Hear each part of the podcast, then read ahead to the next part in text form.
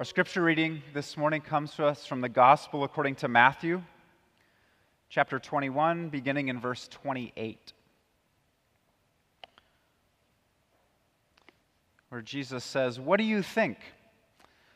There was a man who had two sons. He went to the first and said, Son, go and work today in the vineyard. I will not, he answered. But later he changed his mind and went. Then the father went to the other son and said the same thing. And he answered, I will, sir. But he did not go. So which of the two did what his father wanted? The first, they answered. Jesus said to them, Truly, I say to you, the tax collectors and the prostitutes are entering the kingdom of God ahead of you. For John came to you to show you the way of righteousness, and you did not believe him. But the tax collectors and the prostitutes did. And even after you saw this, you did not repent and believe him. This is the word of the Lord.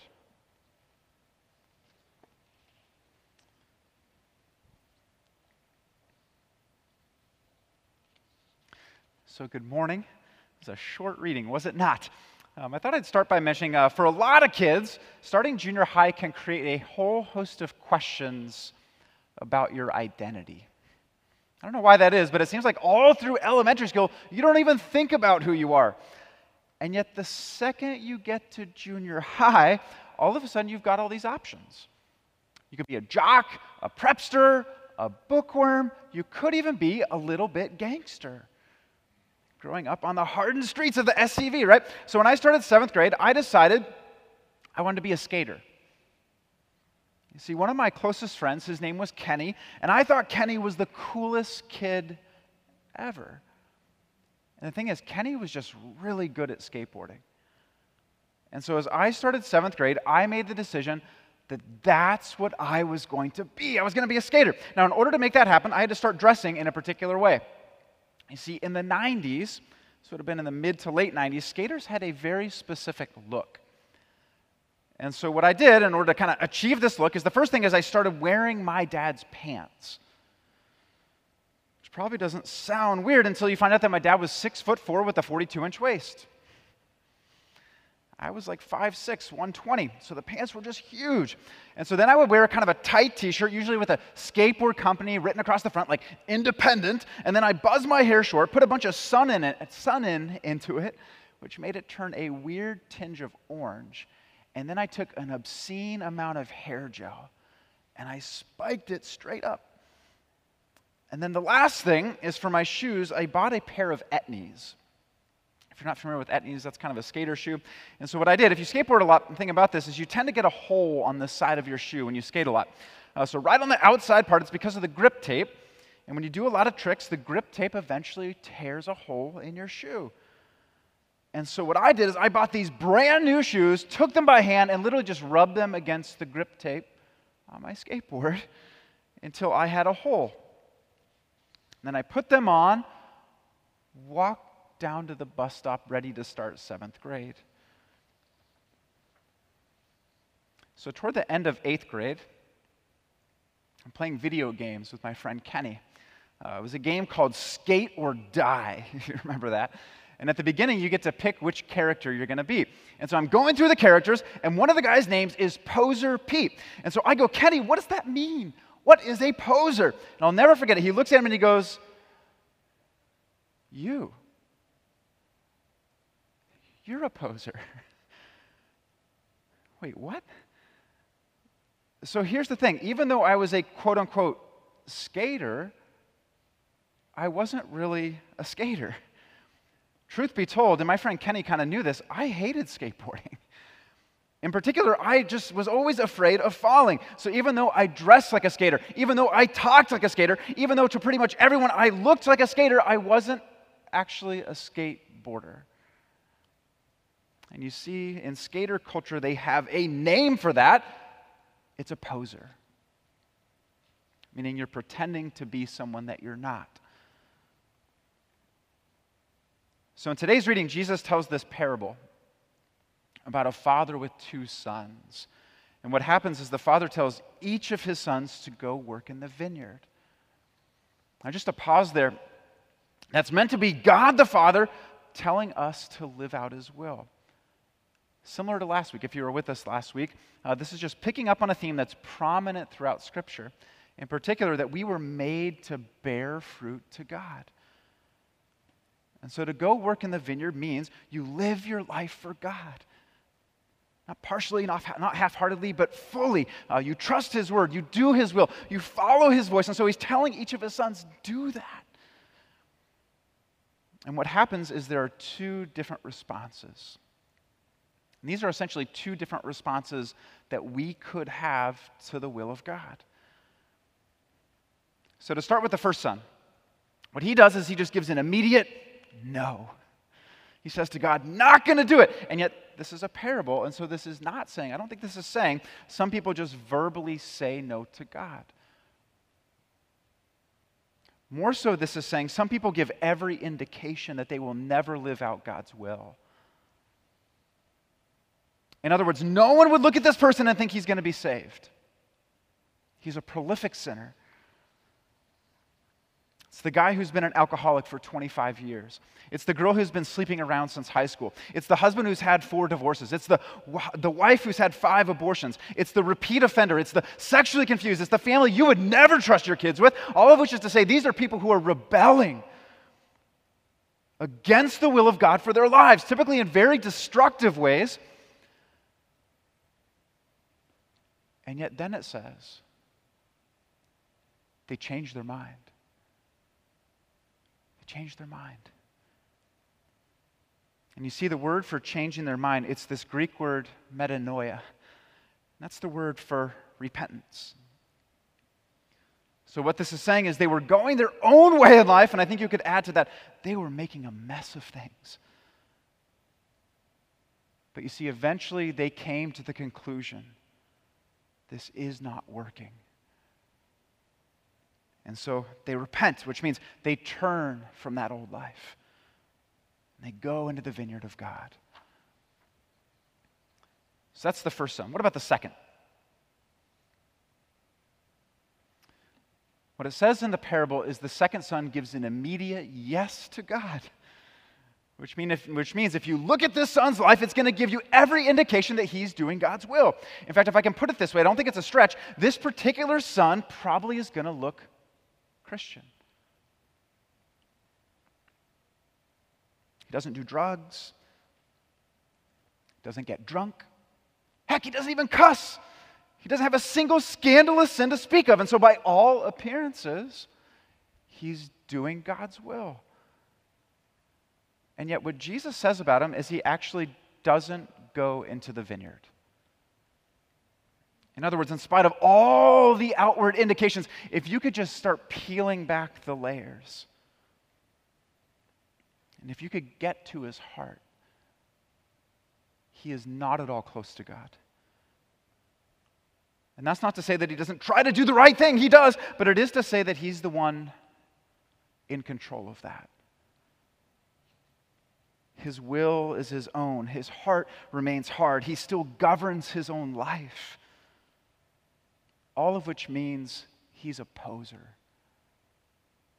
He is pretending to be someone that he is not. And so the question is why is that? Think about it. How come the people who are rebelliously ruining their life are actually more likely to repent and be saved than the people who look respectable and religious?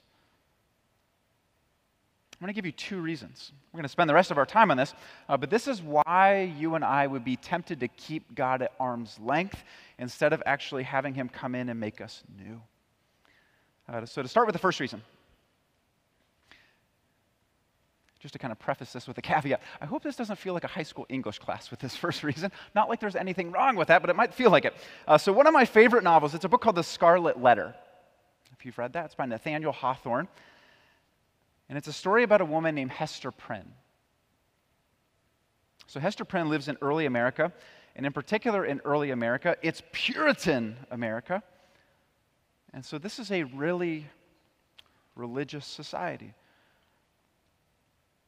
And you see, what happens early on is Hester Prynne commits adultery. She's not married, and yet she sleeps with some guy, and whereas no one knows about it at first, what happens is she becomes pregnant, which is kind of hard to hide. So, as someone who is not married, living in a really religious society, pregnant with a child that no one but Hester Prynne knows the father, that's just not going to go great. And so, what they do to her for the rest of her life is they make her wear a big scarlet letter A. So, what does that stand for? It stands for adultery. So, literally, that is her identity in the society she lives in. She's just an adulterer. She's a sinner. She's a mess. Everyone knows it. And so she literally wears her shame on her sleeve. But who's the father? No one in the town knows it, but it's a man named Arthur Dimmesdale. And the thing about it is, Arthur Dimmesdale is the town minister. In other words, he's everyone's pastor. And so throughout the book, he's trying to keep it under wraps. He can't bring himself to confess it.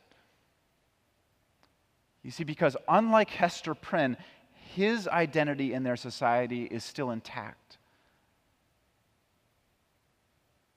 And his, his identity is he is religious, he's respectable.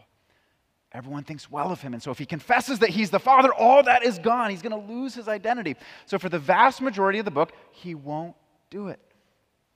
He just chooses to keep looking respectable and religious instead of actually repenting and being renewed. So, if we go back to our question, if you remember the question, it's why would anyone do that? And you see, one major reason why is pride. And what I mean by that is, at least in the book, Arthur Dimmesdale's identity is so wrapped up in the opinions of other people that he can't bear the shame of being honest. And so, what happens is the small town pastor becomes a world class poser. He's just pretending to be someone he's not. And yet, at this point, I'm going to warn you, I'm really spoiling the book. uh, but over time, he starts falling apart. And in particular, it gets revealed that he's somehow developing this red mark on his own skin that looks like the letter A for adulterer.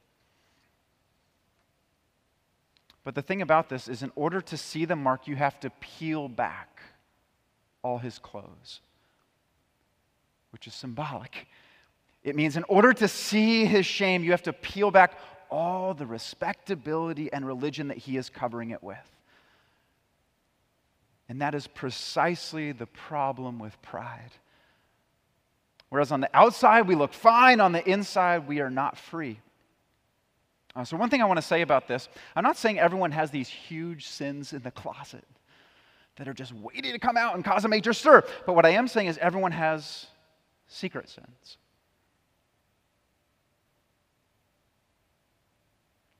Sins only we and God know about that are just waiting to be confessed. Because in the meantime, they are causing a major separation between us and the Lord. And yet, because of pride, not only are we not admitting our issues to others, but most of the times we can't even admit it to ourselves. So, that is one reason people tend to prefer looking respectable rather than being renewed. It's just hard to give up our pride. Let's go to the second reason. Uh, in the past, whenever I've taught confirmation classes, I've always done this one particular exercise with the kids. Uh, what I'll do is I'll have a kid stand on a chair, which is probably not safe, but I do this anyway. Uh, but I have a kid stand up on the chair, and they're facing the back part of the chair. And then I put another kid behind them so that they're down below. And so once they're in place, I'll tell the kid up in the chair, I want you to fall back into the other person's arms. They're going to catch you, I say to them. You've just got to fall. And so let me ask you, what do you think they do up in the chair? Pretty mixed based on who the kid is. Some of the kids are totally trusting and they just fall into the other person's arms. Some of the kids are totally afraid and they keep their feet firmly planted on the chair. And I would say most of the kids are kind of a mix between the two, meaning they kind of fall, but then they try to regain, re- regain control. And then if they do fall, they're all scrunched up and hesitant as they go. So you can tell this is anything but a free fall. And so whenever I've done this, inevitably what has happened is the kids will say they want me to get in the chair. So, this one time in particular, they just would not give up on it. They just kept saying, Come on, do it. You get in the chair. And so then one of the kids, I'll never forget, he goes, Don't you trust us? And I looked him square in the eye and I said, No. I don't trust you at all. You see, because even if they wanted to catch me, a lot of junior high kids are just kind of pipsqueaks. No offense, guys. Uh, but even if you want to catch me, you probably don't have the strength to do it. And the thing is, in my mind, in order to trust someone with your life, that person's got to have both. They can't just have the goodwill to catch you, they also have to have the power to catch you. So here's why I mentioned that. That exercise is meant to illustrate trust.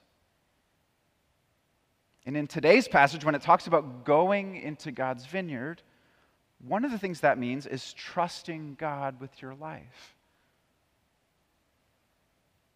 You're leaving the firm footing of being able to control your own will. That's the chair. And you're falling into the governing arms of God. That's the call. And you see, whereas confirmation kids might have the desire but not the power to catch us, the Lord has both. Here's what I mean by that I mean that His will for you is 100% good. He wants to catch you. Don't doubt that. But on top of that, His power over this world is 100% sovereign. Don't doubt that either. If you and I would just fall into His arms, we could be free. If we go back to the parable, the second son won't do it which means he doesn't trust God. He's more of a scrunched up, I'm going to pretend to fall, but my feet will never leave the chair kind of guy. And yet the first son just falls. He just goes into the vineyard, and here's why. At least this is my supposition. If you think about the first son, he has already tried directing his own life. He's been standing on the chair. So he's tried directing his own life, and all he did was make a mess of things.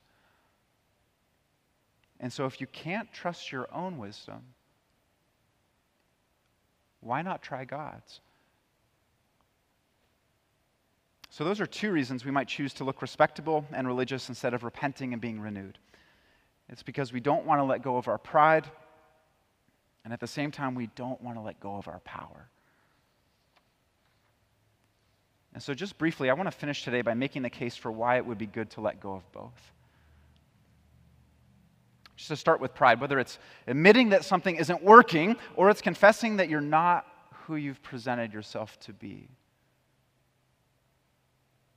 Almost no one wants to do that, and I get it.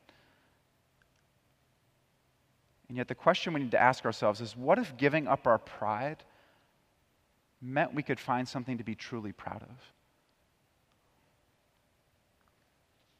Or to put that differently, what if letting go of our identity with people meant we could get a new identity with God?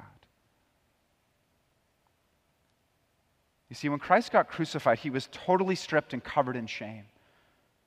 In fact, that's the whole point of the crucifixion. It's meant to cover that person in shame. And yet, that's not his shame that Christ was being covered in, it's ours.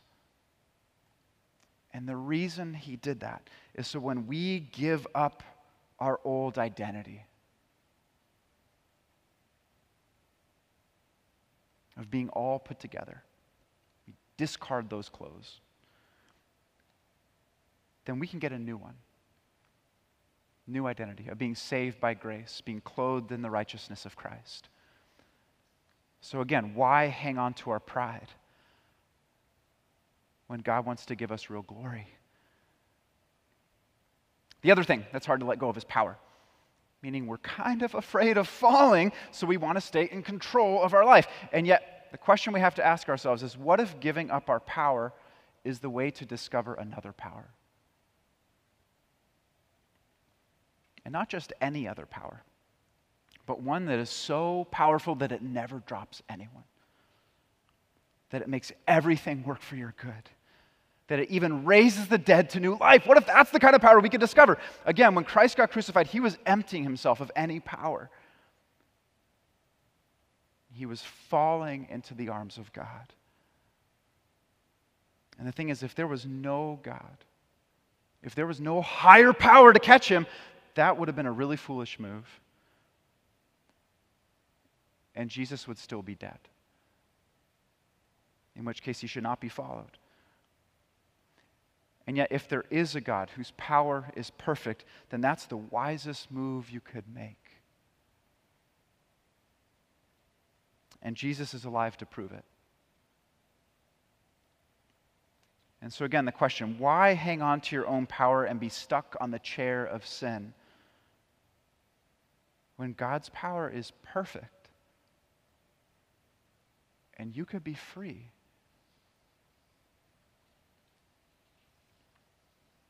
I want to nudge you.